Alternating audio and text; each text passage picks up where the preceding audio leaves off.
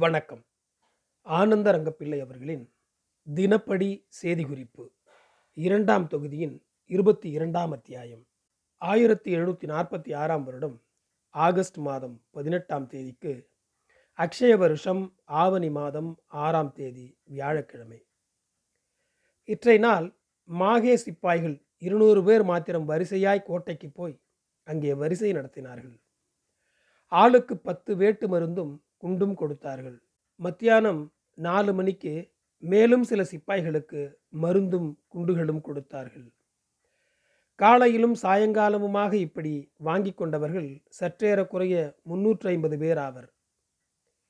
இவர்களை நாளை காலத்தாலே துறைமுகத்தில் இருக்கிற கப்பலின் மீதும் சுலுப்பு கப்பல்களின் மீதும் ஏற்றப் போகிறார்கள் என்று சொல்கிறார்கள். அப்படி தெரியவில்லை. இந்த படை கரை வழியாக போவதைப் போல் தெரிகிறது. மத்தியானம் துறை அவர்கள் அப்துல் சலீலுக்கு ஒரு காகிதம் எழுதச் சொன்னார். கும்பினீருக்கு வேலைகளுக்கு பயன்படுகிற காளை மாடுகளை உங்கள் ஊர்க்காரர்கள் பிடித்து கொண்டு போய் உழுகிறார்களாம். நம்முடைய சிநேகத்தின் காரணமாக இந்த காரியத்தை ஒரு தரம் பொறுத்தோம். இனிமேல் அப்படி நடக்காதவாறு உம்முடைய மனுஷர்களுக்கு எச்சரிக்கை பண்ணவும் என்று காகிதம் எழுதி அனுப்பச் சொல்லி மதானந்த பண்டிதனுக்கு உத்தாரம் கொடுத்தார். பரசுராம பிள்ளை கொடுத்த பிராதின் அதாவது புகாரின் காரணமாக துறை அவர்கள் இப்படி எழுதச் சொன்னார்.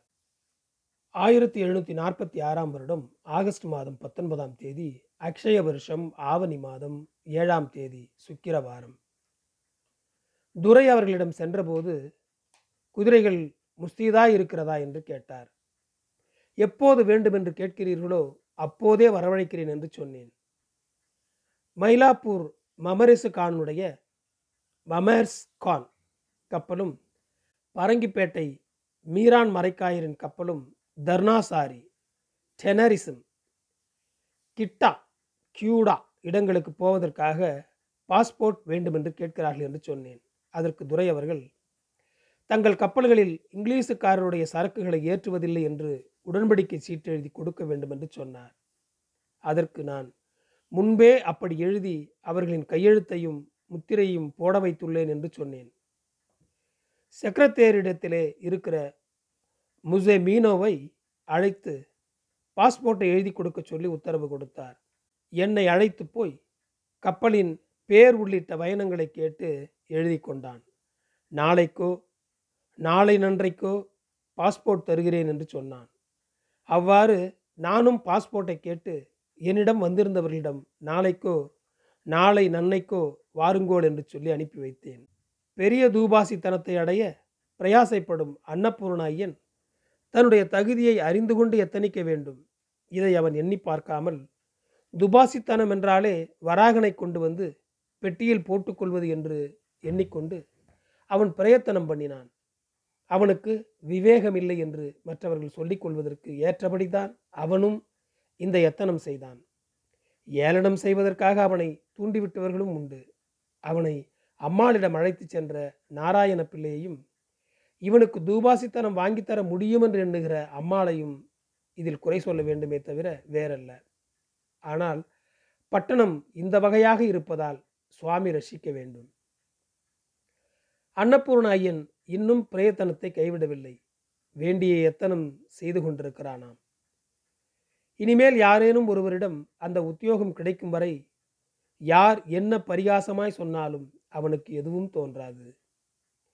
இவனைப் போல் விவேகமில்லாதவன் ஒருத்தரும் இல்லை என்று தெரிகிறது. எல்லாருக்கும் இப்படி ஏதேனும் ஒரு காரியத்தில் புத்தி இல்லாமல் இருக்கும். அதற்கான நேரம் வரும்போது அது தெரிய வரும். எனவே தற்காலிகமாக இவன் பேர் பிரபலமாக விளங்கியது.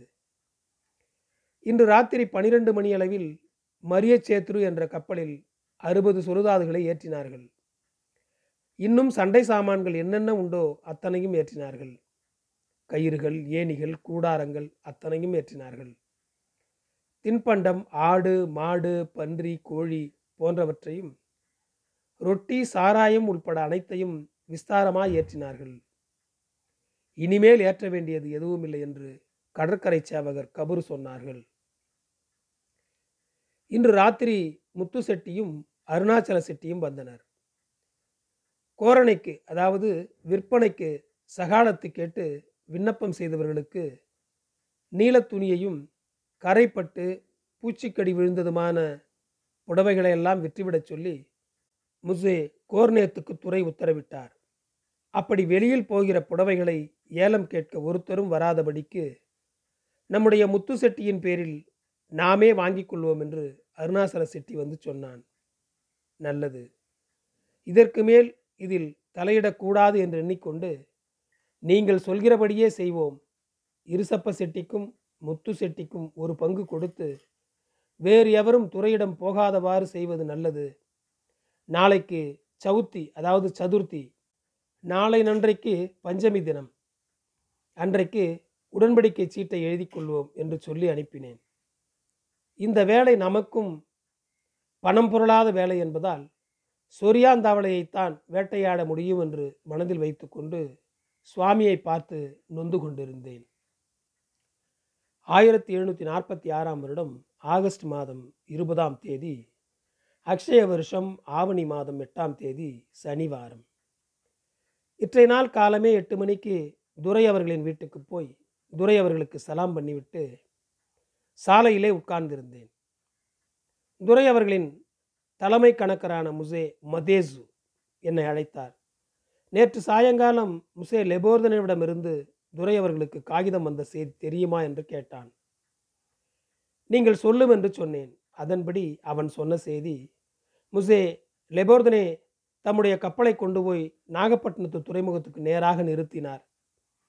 உடனே நாகப்பட்டினத்து துறை அவர்கள் தன்னுடைய ஆலோசனைக்காரரை எதிர்கொண்டு அனுப்பி வைத்தான். அவர்கள் கப்பலில் ஏறி வந்து முசே லெபர்தனையை சந்தித்து பேசினர். உங்களுக்கு ஒல்லாந்தாக்காரராகிய நாங்கள் எந்த பொருளாப்பும் செய்யவில்லையே. எங்களின் சிறு கப்பலும் மூன்று பாய்மரங்களை கொண்ட சூரத்து கப்பல் புதுச்சேரி வழியாக போகிறபோது நீங்கள் பிடித்து கொண்டீர்கள். எங்கள் பேரிலே குற்றம் என்ன? என்று கேட்டார்கள். அதற்கு முசே லெபர்தனே எங்கள் கப்பலான மணிலா கப்பலையும் மெர்கியில் அதாவது மெர்கியூ தென்கிழக்கு பர்மாவில் உள்ள ஒரு தீவு. ஒரு கப்பலையும் பிடித்து கொண்ட இங்கிலீஷ்காரர் வஞ்சனையாக இந்த கரைக்கு வந்து உங்களிடம் அந்த கப்பல்களை விற்றனர். எங்களுக்குள் சண்டை என்ற செய்தி தெரிந்திருந்தும் நீங்கள் அந்த கப்பலை வாங்கினீர்கள். ஆனபடியினாலே நாங்கள் இனிமேல் உங்கள் கப்பல்களையும் சிறு கப்பல்களையும் எங்கே கண்டாலும் பிடித்து கொள்வோம் விடமாட்டோம் என்று சொன்னார். உடனே அவர்கள் படகிலேறி நாகப்பட்டினத்துக்கு வந்து துறையை சந்தித்து முசே லெபர்தனே சொன்ன செய்திகளை சொன்னார். உடனே சின்னதுரை உள்ளிட்ட கப்பித்தானை வரவழைத்து கலந்து பேசினர். அதன்படி சின்னதுரையையும் ஆலோசனைக்காரரையும் முசே லெபோதனையிடம் அனுப்பி வைத்தார். பட்டணம் முழுமையும் வெகு நேர்த்தியாய் சிங்காரிக்க சொன்னார்கள். தெருக்களுக்கெல்லாம் மகரத் தோரணங்கள் வாழைகள் கட்டினார்கள். வீதிகளில் சலம் தெளித்து நடைபாவாடை அதாவது வெள்ளை துணியை விரித்தனர். பட்டணம் கடற்கரை போன்ற இடங்களில் இருந்த பீரங்கிகளில் மருந்து போட்டு வைத்தனர். சகல சாதியினரும் வர்த்தகர் உத்தியோகஸ்தர் சொலுதாதுகள் சட்டைக்காரர்கள் கர்நாடக சேவகர்கள் அனைவரையும் அலங்கரித்து கொண்டு வரச் சொன்னார்கள். அனைவரையும் கூட்டிக் கொண்டு மேலதாளங்குடன் நாகப்பட்டினம் துறை அவர்கள் கடற்கரை ஓரத்திலே காத்து கொண்டிருந்தார். கரையிலிருந்து கப்பலுக்கு போய் சின்னதுரையும் ஆலோசனைக்காரர்களும் முசே லெபர்தனையை சந்தித்து பேசினார்கள். இரண்டு கப்பல்களையும் நாங்கள் வாங்கி கொண்டோம் என்ற கோபம் தங்களுக்கு இருக்கிறது. நாங்கள் விலைக்குத்தானே வாங்குகிறோம். ஆனபடியினாலே குற்றமென்ன என்று யோசிக்கவில்லை. உங்களுக்கு இங்கிலீஷ்காரர்களுக்கும் உள்ள சண்டையை பற்றி நாங்கள் அறிந்திருந்தும் அந்த கப்பல்களை வாங்கியது குற்றம்தான். அப்போது எங்களுக்கு இந்த எண்ணம் தோன்றாமல் போய்விட்டது. இந்த குற்றத்தை நீங்கள் பொறுக்க வேண்டும். அந்த இரண்டு கப்பல்களுக்கும் நீங்கள் என்ன விலை சொல்கிறீர்களோ அந்தபடியே நாங்கள் பதினைந்து நாளில் தருகிறோம். அவ்வாறாக இப்போது காகிதமும் எழுதி தருகிறோம். நீங்கள் மனம் பொறுத்து எங்கள் பட்டணத்துக்கு வந்து விருந்து சாப்பிட வேண்டும். எங்கள் கப்பல்களும் சலங்குகளும் எங்கே போனாலும் பயமின்றி இருக்கத்தக்கதாக நடத்த வேண்டும் என்று சொன்னார். கப்பித்தான் அவர்கள் துரையும் உங்களை காண வேண்டும் என்று மிகுந்த ஆசையுடன் கடற்கரைக்கு வந்திருக்கிறார். நீங்கள் மனம் வைத்து வர வேண்டும் என்று வெகு பிரிய வசனம் பேசி வேண்டிக் கொண்டு முசே லெபர்தனேவை பட்டணத்துக்கு அழைத்தார்கள். அதன் பேரிலே முசே லெபர்தனே அவர்கள் செய்த குற்றத்தை பொறுத்து கொண்டார். நான் நாகப்பட்டினம் செல்லும்போது அந்தந்த கப்பலில் இருப்பவர்கள் கவனத்துடன் இருக்குமாறு தம்முடைய கப்பல்காரர்களுக்கும் சொல்லி வைத்தார். தம்முடன் சிலரை கூட்டிக் கொண்டு வெகு முஸ்தீபுடன் கப்பலை விட்டு சலங்கில் இறங்கி கரைக்கு வந்தார். அப்போது கப்பல் பீரங்கிகளும் கோட்டை பீரங்கிகளும் ஒரு வரிசை தீர்ந்தன. கரைக்கு வந்ததும் நாகப்பட்டினத்து துரை வந்து சந்தித்து எல்லா வேடிக்கைகளையும் நடத்த வைத்து நடைப்பாவாடையில் நடக்க வைத்து கோட்டைக்கு அழைத்து போனார். வெகு நேர்த்தியாக விருந்து பண்ணி வைத்தார். கப்பல்களுக்கான விலையை தாம் பதினைந்து நாளுக்குள் கொடுப்பதாக காகிதம் எழுதி கொடுத்தார். தம்முடைய கப்பல்கள் கடலில் பயமின்றி போய் வர முசே லெபோர்தனேவிடம் உடன்படிக்கை வாங்கி கொண்டனர். இப்படி பேசிக்கொண்டும் தீனி தின்று கொண்டும் இருக்கிற வேளையில் இங்கிலீஷுக்காரரின் ஐந்து கப்பல்கள் தெற்கு பக்கத்தில் காணப்பட்டதாக கபுரு வந்தது. அந்த செய்தியை கேள்விப்பட்ட முசே லெபர்தனே சீக்கிரமத்துக்கு தீனி முடித்து கொண்டு நாகப்பட்டினம் துறையவர்கள் உள்ளிட்டோரிடம் அனுப்பி வைத்து கொண்டு புறப்பட்டார். துறை சகல சனங்களுடன் கூட வெகு வேடிக்கையாய் கடற்கரை ஓரம் மட்டுக்கும் வந்து அவர் நிறுத்தி வைத்திருந்த படகில் ஏறியவுடன் அனுப்பி வைத்து கொண்டார். முசே லெபர்தனே கப்பலில் போய் ஏறும் மட்டுக்கும் கடற்கரையிலிருந்து பார்த்து கொண்டிருந்தார். பிறகு கோட்டைக்கு போனார். இரண்டு மணிக்கு முசே லெபர்தனே கப்பலுக்கு வந்தார். எல்லா கப்பல்களும் முஸ்தீதாய் இருந்தன. முசே லெபர்தனே விருந்துக்கு புறப்பட்டது முதல் மீண்டும் கப்பலுக்கு வந்த வரையிலுமான இரண்டு நாழிகை நேரம் மட்டுக்கும் பீரங்கி சத்தம் ஓய்வறியாத வண்ணத்தில் இருந்தது. அப்போது எழுந்த பீரங்கி சத்தம் இத்தனை என்று எண்ணிவிட முடியாது. இது ஆவணி மாதம் ஐந்தாம் நாள் நடந்த செய்தி பதினேழு ஆகஸ்ட். மறுநாள் ஆவணி மாதம் ஆறாம் நாள் வியாழக்கிழமை சூரிய உதயத்திலே எல்லா கப்பல்களும் சண்டைக்கு தயாராக பாயெடுத்து புறப்பட்டார்கள். அந்த வேளையில் ஒரு காகிதம் எழுதி ஒரு கட்டுமரக்காரனிடம் கொடுத்து புதுச்சேரிக்கு அனுப்பி வைத்துவிட்டு சண்டைக்கு போனார். அந்த மட்டுக்கும் ஆவணி மாதம் ஏழாம் நாள் வெள்ளிக்கிழமை பத்தொம்போது ஆகஸ்ட் சாயங்காலம் காகிதம் வந்து சேர்ந்தது என்று துறையின் கணக்கு பிள்ளையான முசே மதேசு என்னிடம் சொன்னான். அப்போது வாசுதேவ பண்டிதன் வந்து இங்கிலீஷுக்காரரின் நாலு கப்பல்களை முசே லெபர்தனை பிடித்து கொண்டதாக ஊரில் பேசிக்கொள்கிறார்கள் என்று சொன்னார். இப்படியாக கேள்விப்பட்டோம். ஆயிரத்தி எழுநூற்றி நாற்பத்தி ஆறாம் வருடம் ஆகஸ்ட் மாதம் இருபத்தொன்னாம் தேதி அக்ஷய வருஷம் ஆவணி மாதம் ஒன்பதாம் தேதி ஆதிவாரம். இற்றைய நாள் பத்து மணிக்கு கேள்விப்பட்ட செய்தியாவது கடந்த ஐந்தாம் நாளான புதன்கிழமையன்று ஆகஸ்ட் பதினேழு. இங்கிலீஷுக்காரரின் கப்பல்கள் வந்து தலை காண்பித்து கொண்டன. சாயங்கால நேரமாக இருக்கிறதே பொழுது விடிந்த பிறகு சண்டை கொடுப்போம் என்று பிரான்ஸ் சண்டை கப்பல்கள் காத்து கொண்டிருந்தன. பொழுது விடிந்து பார்த்தபோது இங்கிலீஷுக்காரரின் சண்டை கப்பல்களை காணோம். அவற்றை தேடி அந்த வட்டாரத்தில் திரிந்தபோது மறுபடியும் வந்து தலை காட்டி தம்முடைய அசைவு காண்பித்தன. இப்படியாக துறை அவர்களுக்கு செய்தி வந்ததென்று அவருடைய கணக்கன் முசே மத்தேசு என்னிடம் சொன்னார். இற்றைய நாள் பத்து மணிக்கு துறை என்னை அழைத்தார். அராக்கு அதாவது சாராயம் முஸ்தீது செய்யப்பட்டுள்ளதா என்று கேட்டார். வெள்ளச்சரக்கு போதாது கூடலூருக்கு எழுதி அனுப்பினேன் அங்கிருந்து வெள்ளம் வரும். வந்தவுடன் சேதியை உங்களிடம் தெரிவிக்கிறேன் என்று சொன்னேன். ஏன் இங்கு கிடைக்கவில்லையா என்று கேட்டார். ஆம் இவ்விடத்தில் கிடைக்கவில்லை. கூடலூர் அந்த சுற்று வட்டாரங்களுக்கு எழுதி அனுப்பி வைத்தேன். அங்கிருந்து வரும் என்று சொன்னேன். உசேன் சாஹிபுவின் மருமகன் வட்டி தருவது பற்றி என்ன சொன்னான் என்று கேட்டார். உசேன் சாஹிபுக்கு எழுதி கேட்டபோது அவர் ஒத்துக்கொள்ளவில்லை என்று எழுதி வந்ததாக சொன்னேன். வாலிகொண்டபுரத்தில் அவர்களுக்கு திரளாய் நஷ்டம் ஏற்பட்டது என்று போக்காக பதில் எழுதினார் என்று சொன்னேன். அதற்கு அப்படியானால் இப்போதே நம்முடைய சீட்டை கொண்டு வந்து கொடுத்துவிட்டு அவர்களுக்கு சேர வேண்டிய பணத்தை வாங்கி போகச் சொல் என்று சொன்னார். நல்லதென்று சொல்லிவிட்டு தெருவாசற்படியில் வந்தவுடன் மீண்டும் அழைத்தார். ஒரு காகிதம் எழுது என்று சொன்னார். ஆயிரத்தி எழுநூற்றி நாற்பத்தி இரண்டாம் வருஷம் அக்டோபர் மாதம் பதிமூணாம் நாள் பத்தாயிரம் வராகனுக்கு அவர் எழுதி தந்த சீட்டு ஆண்டொன்றுக்கு நூற்றுக்கு எட்டாக வட்டி கணக்கு பார்க்க சொன்னார்.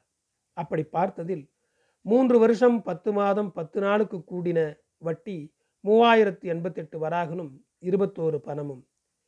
இருபத்தோரு காசு மாச்சுதே என்று கணக்கு சொன்னேன். முதலுக்கும் வட்டிக்குமாக பதிமூவாயிரத்து எண்பத்தெட்டு வராகனும் இருபத்தோரு பணமும் இருபத்தோரு காசும் ஆகிறது. அவர்களிடம் போய் அவர்களின் கணக்கையும் பார்த்து கொண்டு அவர்களுடைய மனுஷனை நம்முடைய சீட்டை எடுத்துக்கொண்டு வரச் சொல் என்று சொன்னார்.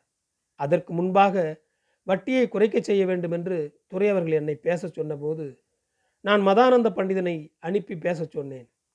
மதானந்த பண்டிதன் போய் பேசியதற்கு அவன் கோபித்து கொண்டான். துறையை நிந்தித்தான். ஊராருடைய உடைமையை எடுத்துக்கொள்கிறார்கள்.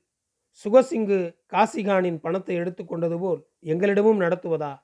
உசேன் சாஹிப் ஒரே ஒரு ரூபாய் சம்பாதிப்பதற்காக லட்சம் வராகன் செலவழிக்கிறார்.